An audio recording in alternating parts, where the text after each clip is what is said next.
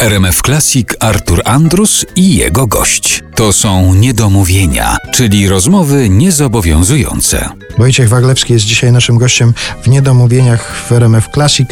To hasło się pojawiło już przy tym haśle zostańmy młodzi, ale teraz z konkretnym wskazaniem. Młodzi, czyli wnuki. Twoje. Powiedziałeś gdzieś, że wnuki były parę razy na Twoich występach i nigdy się tak nie starałeś na koncercie, jak podczas obecności tych wnuków.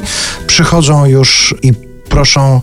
Dziadek, daj nam posłuchać jakiejś płyty, proszą o jakieś nagrania, czy ten wątek A jeszcze wiesz, się... sam ostatnio zamknąłem się, mam taki pokoik z, z winylami i wziąłem sobie jednego wnuka. Zresztą wszystkie wnuki są jakimiś instrumentami z powodu ich rodziców zainteresowane. A to no, gdzieś tam, tam te, te, ten ujście tej energii znalazły sobie na instrumentach. Jeszcze tak może bez składu i składu troszkę, ale wiedzą, że w muzyce coś jest. No, Ale gitara też się pojawiła? nawet otrzymały gitary wnuki, ale to troszkę trudny instrument, tam trzeba to nastroić ten. Ale bębenki na przykład, bo to można sobie popukać. Ale generalnie taki sposób bycia, że nic się nie robi, a po prostu ludzie szaleją, proszą o autografy i tak dalej. Jest fajnie, no.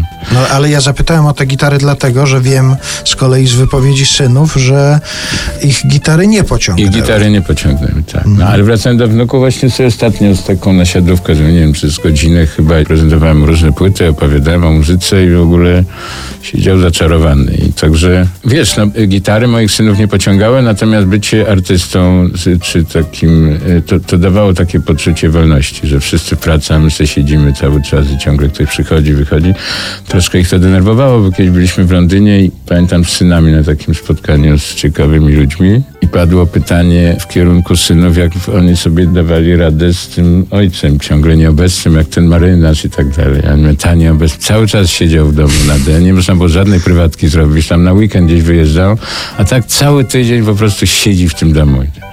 Więc y, siłą rzeczy przenikali tym. Y, Jest też tak, że ja prezentowałem muzykę, przy której Fisz na przykład podchodził do mnie, jak klepał mi co i czuję się przy tym lepszy, z takim niesmakiem.